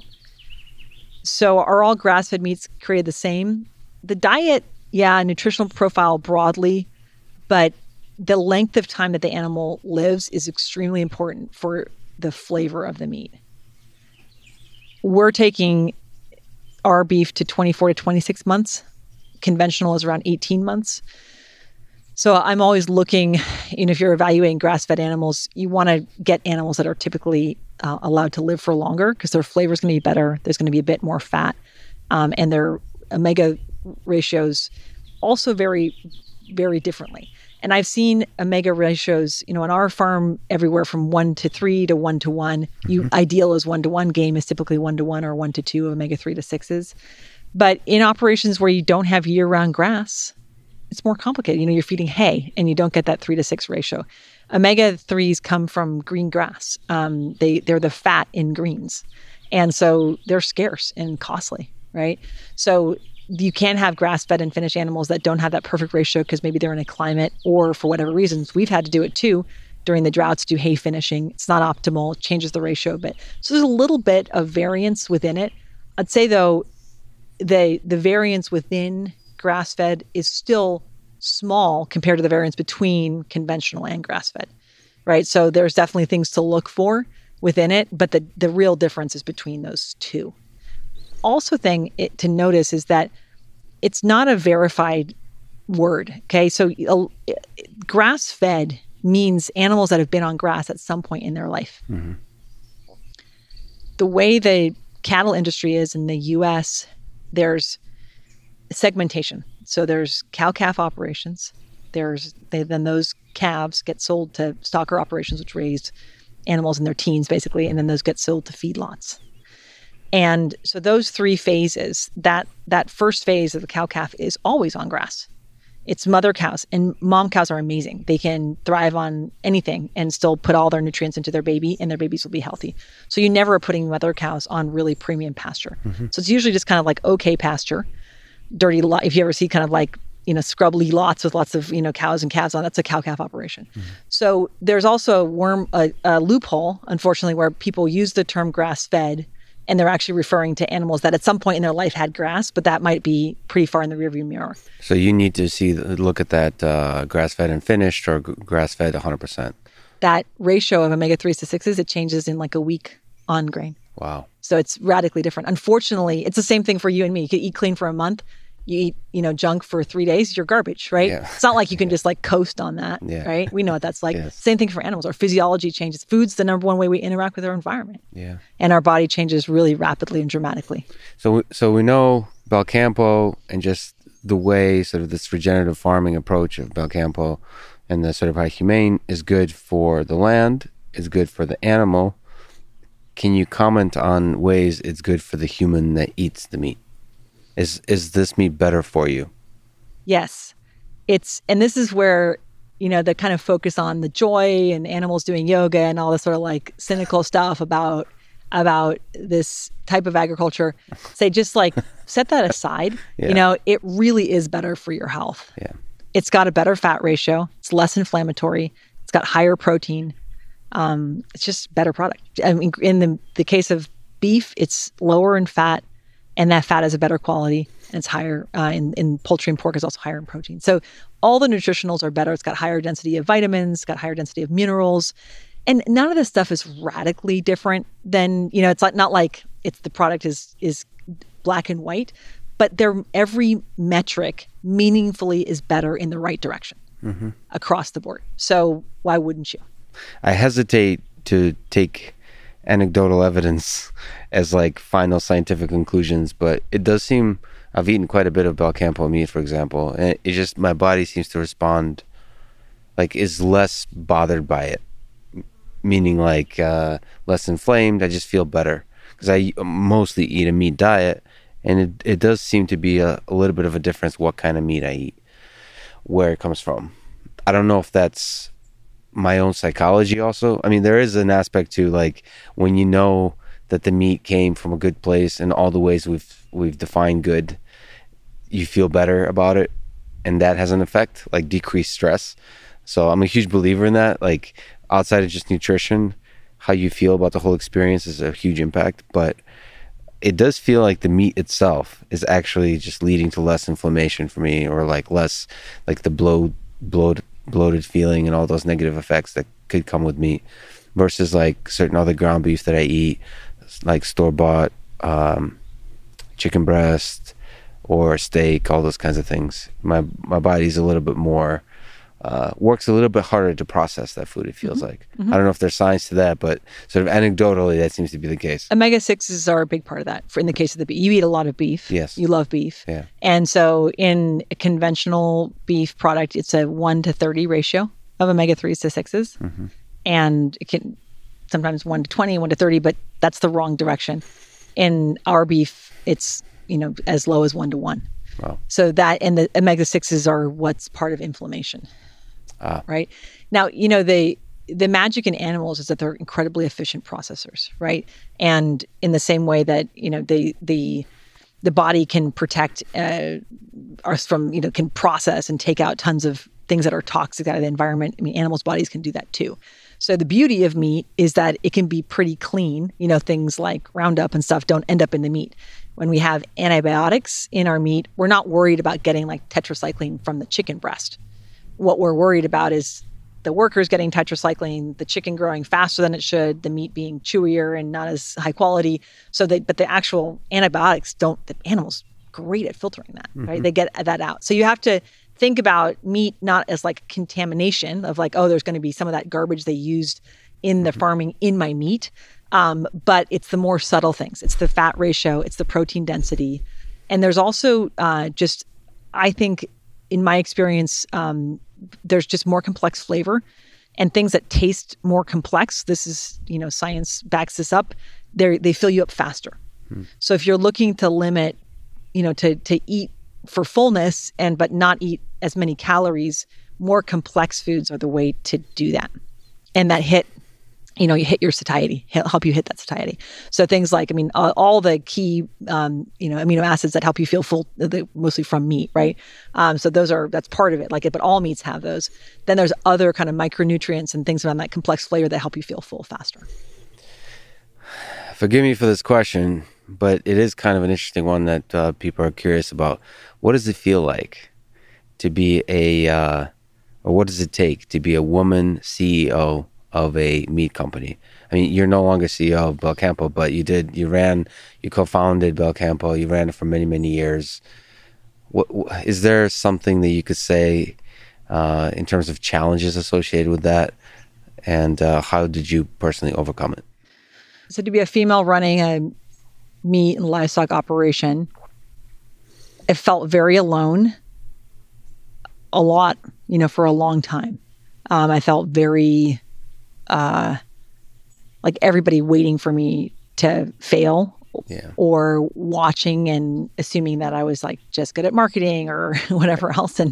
And so it's taken me a while to not internalize that.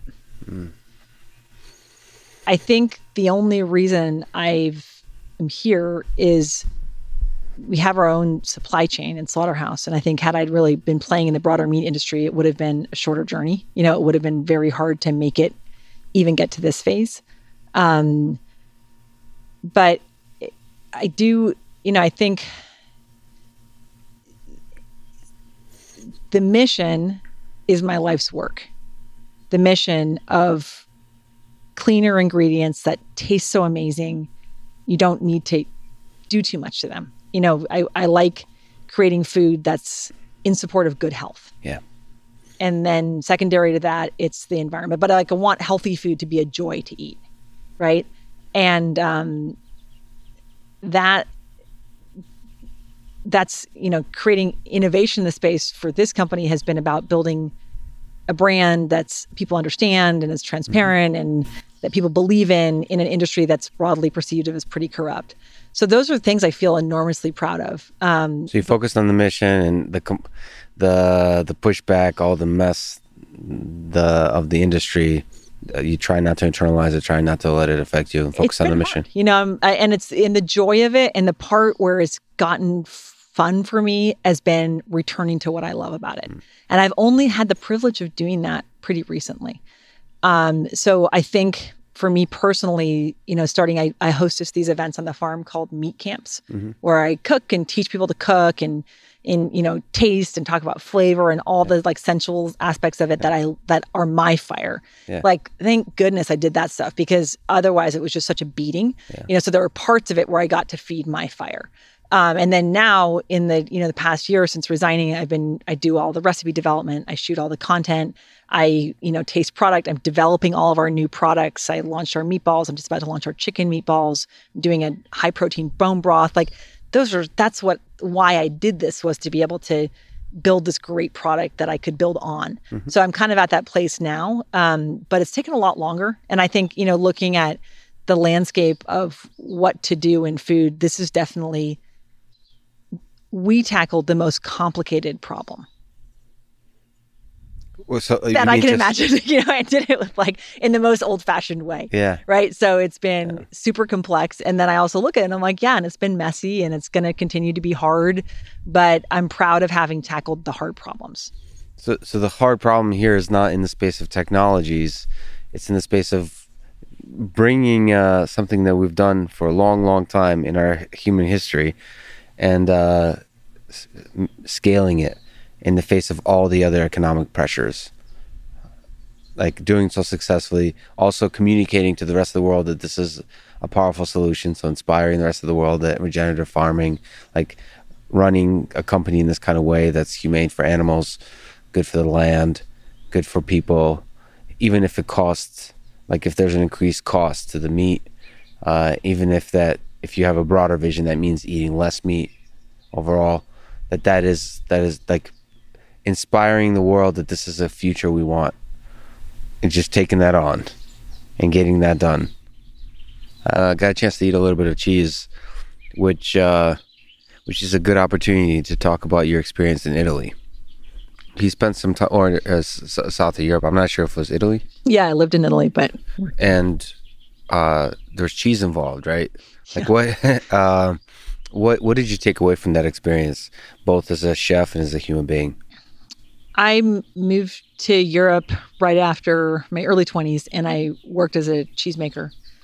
And I lived in really small rural farms in the countryside, and I got up early and milked animals, made cheese, and I got to live in a traditional agricultural society and learn how they ate. So it shaped me as a cook, because it was a chance to have incredible ingredients, learn how to cook very simple food. I had been immersed and thought that I wanted to be a chefy chef, right? Because I love food and I love cooking, and I was just drawn to that world. But I don't like the experience of that sort of fancy food experience is not what is exciting for me about it. Mm-hmm. So I loved working in that environment because I got to eat lunches and dinners and everything with the farm that I lived on, and just very traditional, simple way to eat. The other piece of it is, I went to high school in the 90s, child of the low fat generation, right? Mm-hmm. And it was just really liberating and amazing to eat tons of super fatty foods, and olive oil all over the place, and big slabs of bread and salami, and be in this vibrant health, be leaner, happy, no skin stuff, stop getting split ends. I stopped having flaky nails, just stuff that had bothered me my whole life, including just moodiness. And that all just changed. And granted, I was also living on a farm in Italy and getting up with the sunlight, and there were lots of great aspects of my life as well that happened in that time. But I was just immersed in this diet that I realized, man, this is so simple. And I also loved that I had, you'd have dinner and it was just some ricotta cheese with some olive oil, some bread, and a bowl of fava beans. It's that's dinner. And it kind of broke down my assumptions too about dinner always has to be this, a protein and a vegetable, and, being more fluid and more seasonal was exciting for me. So I just learned kind of a lot about paying attention to food, simple preparation, and the vibrancy of health that I personally experienced kind of made me double down on that. Our mutual friend, Andrew Huberman, mentioned something offline to me about something involving the mob. Oh yeah. Is there something you could share, or is this, or are people going to hurt if you share this? It's far enough in the rearview mirror. I mean, I was hired by this group in Sicily on, and this is, you know, I was all of like 21 years old, and to get a permit to work there, you have to show that you have a competency that nobody else in Italy has. Mm-hmm. And that competency for Anya Fernald at the time was cheese expert. So it's like this like stupid American girl being like going to the consulate. So I already knew that it was like there was something wobbly about this organization. But I went to work for them, and my boss from that time did end up in federal prison for corruption many years later. Embezzlement primarily. But so I was definitely in an environment that was answering to multiple masters. And that's a nice way to put it. I couldn't have asked for a better way to kind of get with life and understand how things happen in the world, though. You know, of learning as somebody who tends to be super direct and not very subtle. It was amazing to be in this world where like everybody communicates in multiple levels. Like we're going to lunch with my boss, with somebody we're going to do a business deal with. And by they ordered a glass of wine, and with that order communicated like disappointment. Yeah. Because the father of the person who had made that wine had offended that other guy's. Yeah. I like that level of stuff where like nothing happened directly. I'm like, what are we talking about afterwards? I'm like, what happened at lunch? It's like, I just, you know, I told him this by ordering that. Whatever, you know, that kind of thing. And so understanding that there's different ways of communicating. But it was also, you know, it was interesting to see. And I think it's kind of the struggle that I've lived again and again in my life. Fundamentally, what we were doing in that operation was there's a very traditional cheese called the Ragusano cheese in southeastern Sicily, where I lived, Ragusa. And it was about scaling that operation. So it was European Union money that my boss was also unfortunately using for other things. But fundamentally, it was to take this type of very small scale cheese, get them exported, help them scale. And we did it. And it was really challenging. And I learned a lot about the safety issues and collaboration issues and creating groups of farmers for scale. So I've kind of been doing the same thing like again and again. But Sicily, you know, it was also just the first place where I would regularly forage for food. Yeah. You know, like there, I'd go to friends' houses and we'd like go out and pick nettles or go out and pick wild asparagus. So every season there was stuff that you would be gathering, and that was just part of how you lived. Mm-hmm. And it was part of your health. So I just learned a ton in that time about like simple eating and really that healthy food, the simpler it is, the better, right? Like this sort of sense that healthy food isn't in a tiny package granola bar, lots of labels, lots of powders. It's like the more simple, essential, closer to the land can actually lead to optimal health. You learn to appreciate the simplicity of food, the beauty within the simplicity. I think it's because it was the first time that I had amazing food quality. Okay, because where I grew up, there wasn't that food quality. Like I had some stuff from my garden and things that were great, but that's the kind of place where when artichokes in season, all of a sudden there's guys selling artichokes on their bicycles in the street, and they're just fresh picked, and you get that one thing, or the torpedo onions, or the like. So there's a seasonality and celebration of things in their peak moment, and you just had that one thing, and that was the first time I'd ever eaten in that way. You were a judge several times on Iron Chef. How do you judge a good meal? Like what, your own, other people's, like what rating system is good? I mean, I go on experience and think about how many of your like most memorable, fantastic meals are like 3-star Michelin meals. Right. It's more about the experience, right? It's more about that slow down. Who are you with? And some of our best meals are like the most simple things. Yeah. So Iron Chef, you know, those were fun experiences. It's a lot of sous vide, though. It's a lot of sauces. Mm-hmm. It's a lot of powders. I mean, it's kind of like magic food. Yeah. So that's not, I mean, it's incredible to watch it as science, but I don't know if those are my most memorable meals. So the experience is how you judge a good meal. For you personally, if you were a judge of the entirety of the human experience in terms of the culinary journey, that would be like the people you're eating with, the environment, like how you feel, the journey building up to that meal, like the whole thing. You can't separate it out. When I was learning as an apprentice cheesemaker in Greece, one of the best meals of my life is like a bowl of cold sheep milk yogurt with like a crust of cold fat on top. Mm-hmm. So like the way that these fatty, you know, sheep milk can have double the percentage of fat than cow milk. So like there's the yogurt and then there's this crust of fat and then they pour the fresh honey over the top mm-hmm. and you just eat like this bowl of yogurt, probably top 5 meals of my life. Right. I mean, and it just, that's the simplicity, it's just the best thing. And it was the fact that it's in terracotta and I'd had this amazing day and, you know, all of these things come together, but I still remember that feeling. And I think most of us have those like really great sensual memories of food, and they're not about necessarily that one fancy over the top restaurant or something. It's really about the whole context of enjoyment. Maybe you can help me with something. So I think offline said that we're both introverts a bit. But I certainly find joy in repetition. So I kind of hide away as an introvert and eat the same thing over and over and over again. But at the same time, I had this conversation with Tyler Cohen, who's an economist, but he's also a food critic. He writes these incredible posts about different foods. And we had this conversation about what his last meal would be. If he had to choose, like, what is the best meal he's ever eaten that he would want to eat.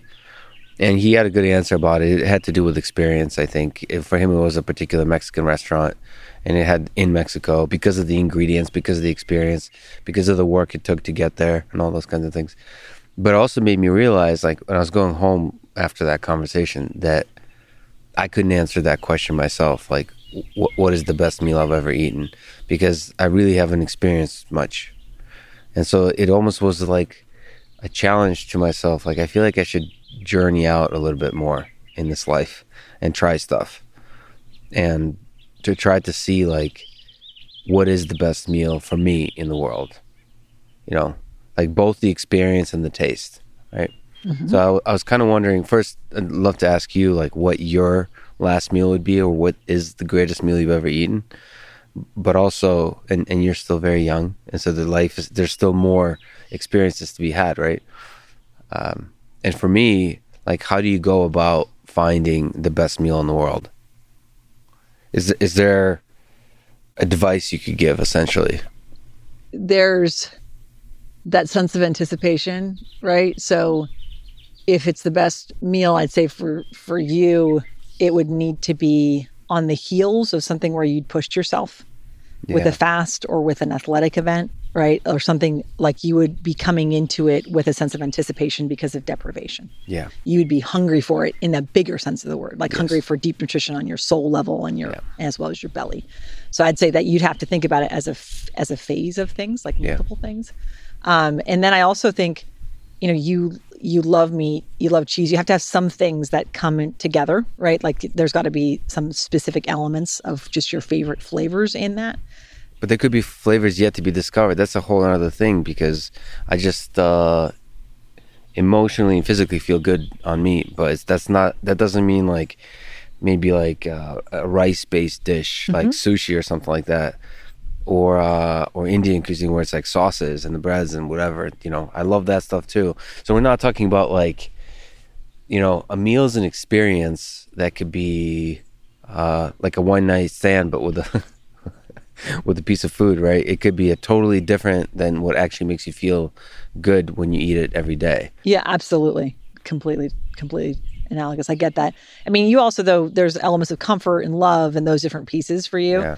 But I think you got to look at, like, where would you go somewhere? Like, would you go to a place where you could, you know, hike in Japan and then end up in a little place where you'd eat something? That's right. That's where I would think you were going to have that magic moment. Yeah. You know, maybe someplace you go to Mongolia and you're in a really extreme environment for 3 or 4 days, and then you come back and you're in a farm and you get something on the table that's a surprise and you're hungry. Like, that's going to be the moment where you're going to explode in the sense of, like, the culinary level for Alex that levels up, right? That's the journey for you. It has to be, I think, from understanding you, like a combination of that pushing yourself, anticipation, and something about the some sorts. Exactly, and the environment. Well, I definitely like some fasting is part of a great meal for me. So like 24 hours is like the minimum.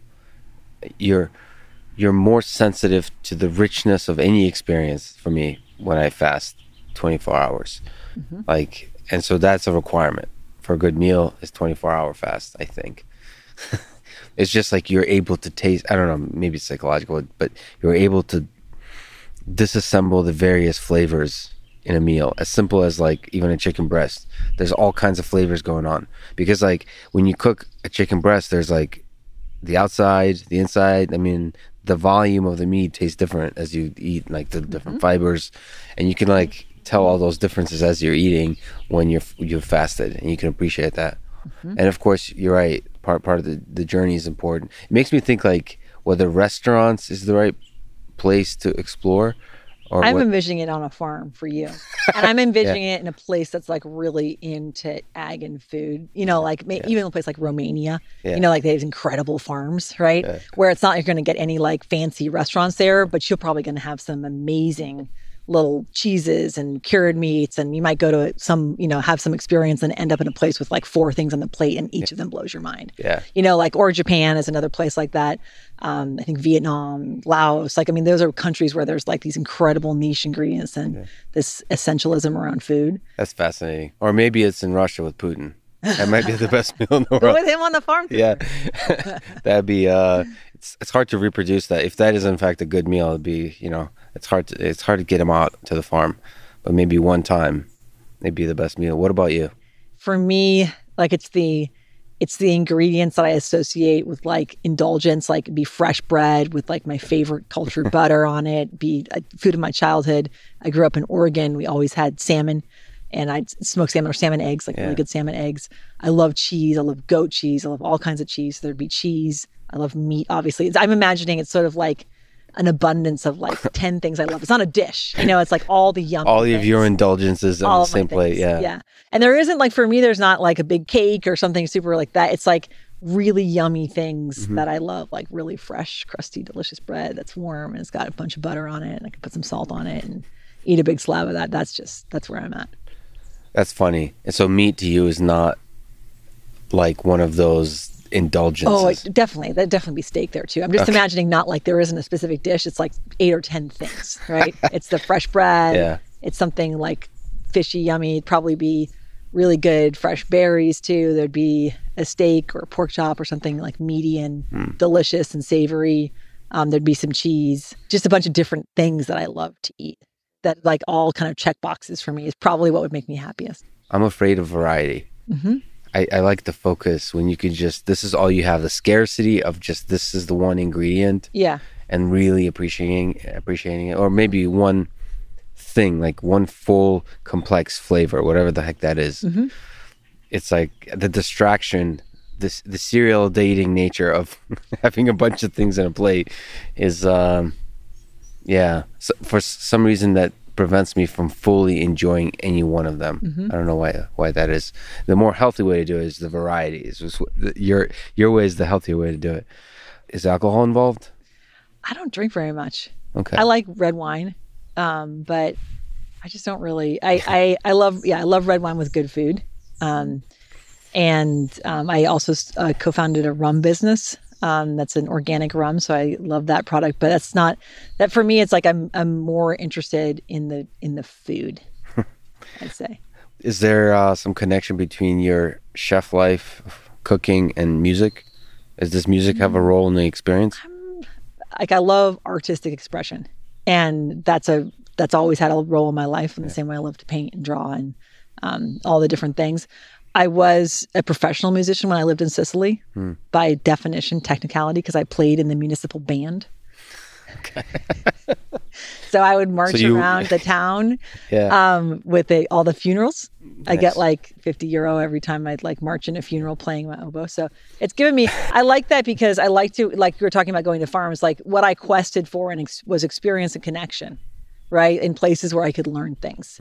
That's been the through line of my learning journey. I've learned things and sought knowledge that I can't get in any conventional learning environment. And so what are the tools that let me do that? It was like being adaptable and comfortable in different cultures, but also having common ground points, right? That allow you to connect with people. So music's one of those things. So I love like, you know, music, but I also, you know, there's any number of different joy of food, being able to pitch in, help in the kitchen, you know, to play cards. Like those are when you're dealing with getting into like farming communities and stuff, that stuff really helps. Yeah. Right. So I basically have cultivated tools that let me drop into places where I can learn. And so those are all kind of a piece.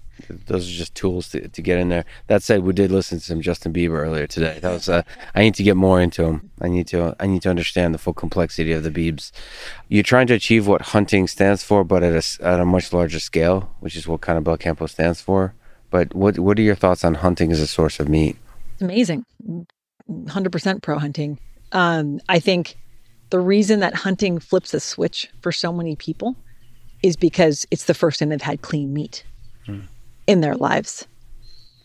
Okay, so I think that the hunter's journey, when people get so turned on by hunting, they're just like, oh my God, I'm never going back. Yeah. I'm saying that's great if you got access to that, or if you know the guy who'll give you the backstrap, awesome. Yeah. But like that's not achievable for most of us. Yes. And I do think that talking to hunters about their experiences, what they love about it, many of them are just outdoorsmen. I say that because most of them are men, but most of them love the outdoors aspect of it and being out in the wild.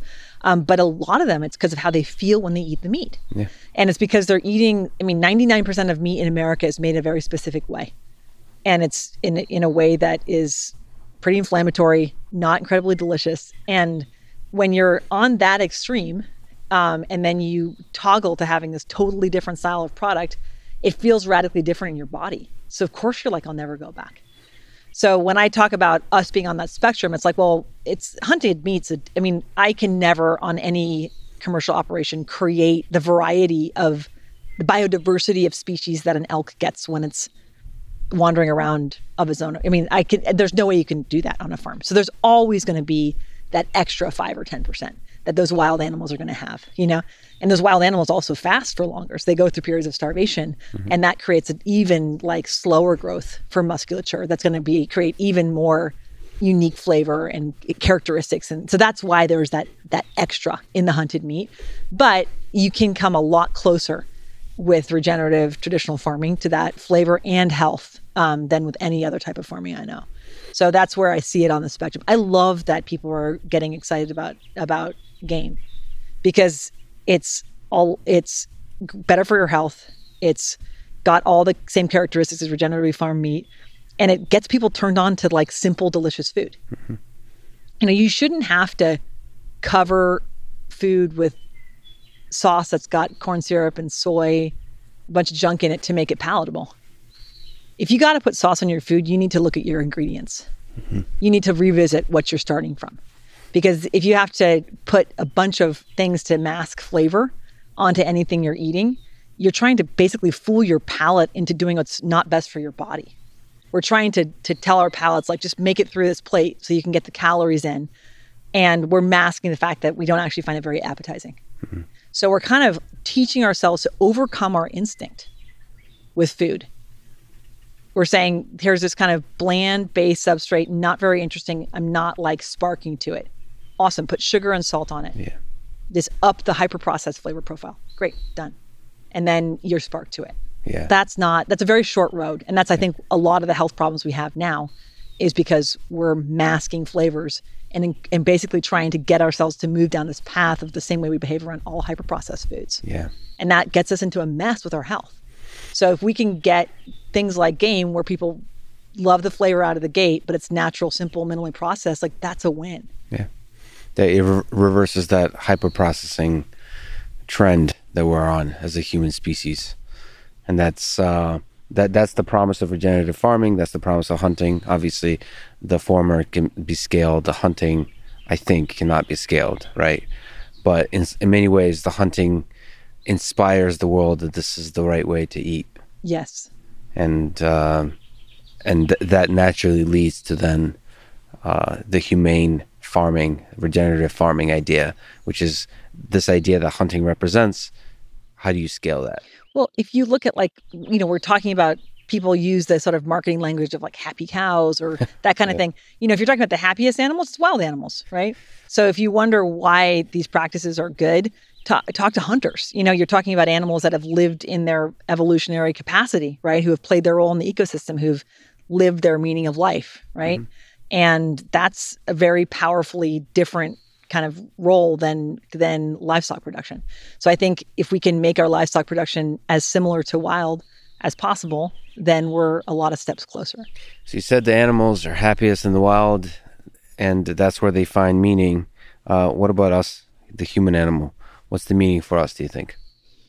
If you've monitored the life cycle of a lot of living beings, you ever look in the mirror and think like, why the hell are we humans here? I mean, thriving, reducing suffering, creating goodness. I mean, those are the things I see in animals' behavior.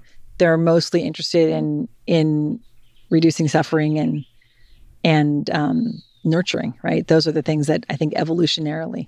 And we humans are just clever, and we want to be able to try to do that at a bigger and bigger scale, like as much as possible, reduce the suffering in the world. Mm-hmm.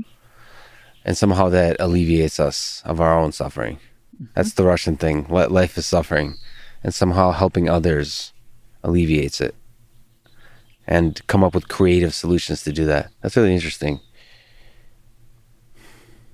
It's almost consciousness is the thing that led to suffering, but it also led to the desire to alleviate the suffering.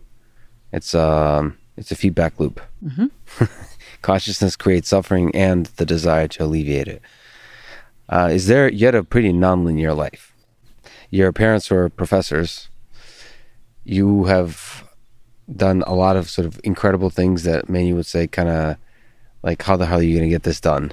Is there advice you can give to young people today, like high school, college, about how to live a similarly nonlinear crazy life and be as successful as you have been, about whether it's just their career or life in general? The greatest gifts I've been given have come from pursuing curiosity. Just trying to understand the thing you're curious about and allowing yourself to be curious about it and just going with it. And also pursuing things that are like deeply joyful for me. Not what society wants, but you just personally. Mm-hmm. Just on your own, you're happy that you did. And that's something that in the times when I've strayed from that, my life has been harder. Right? So it's fundamentally, what are we on earth to do? You know, to live and thrive.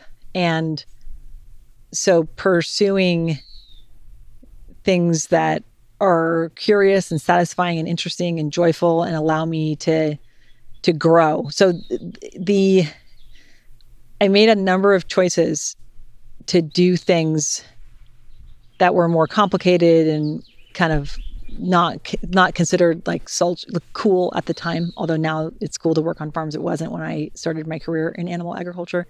And it was like, but just deeply interesting to me. And I felt like there was just lots to learn. And so that's been the path for me, is like going for something that's like curious and hard and kind of sticking with it and being open to it and growing elements that give me joy through that. So I also, you know, for people who are starting out in their careers and want to do something different too, it's like, get out of your comfort. Go to a place that you've got something to learn from and let it teach you that. And you'll get beat up. Like I got beat up by that experience. Like it was really hard. You know, I laugh about now working for in Sicily for cheesemaker. I mean, like, and the funny experiences I had there, but it was hard. I was lonely. I cried a lot. It was stressful. It was like, it was hard. It was really hard. When you inside of it, you didn't know how it's going to turn out. You didn't know it's going to turn out well. And I'm like, why didn't I get a job doing something that all my friends are doing? And I didn't speak the language. I had to learn foreign language and learn how to function.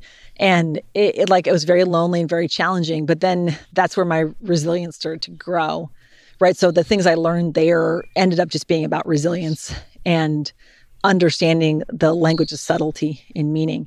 So that's something that's carried me through my life. But it was a curiosity about cheesemaking and about like just living in a village that was there. I'm like, wouldn't it be amazing just live in a really rural village? And you just went with it. And I just like, this seems incredible, and have a place where you can, you know, these like the people seem interesting, the food seems good, and let's just like try this and see what I can learn.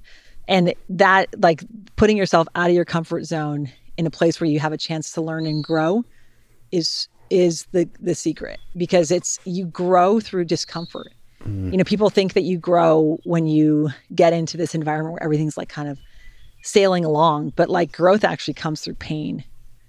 You know, it's like you know, growth comes from being cut down and beat down and having to regrow and double down.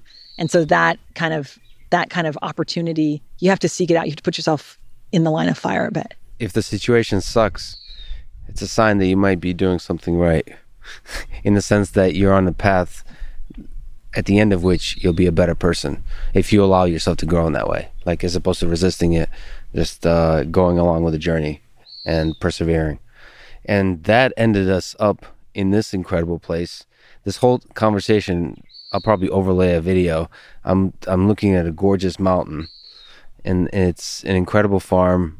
Thank you so much for a meal yesterday. That was incredible. The cheese, the fish eggs, just everything about this place.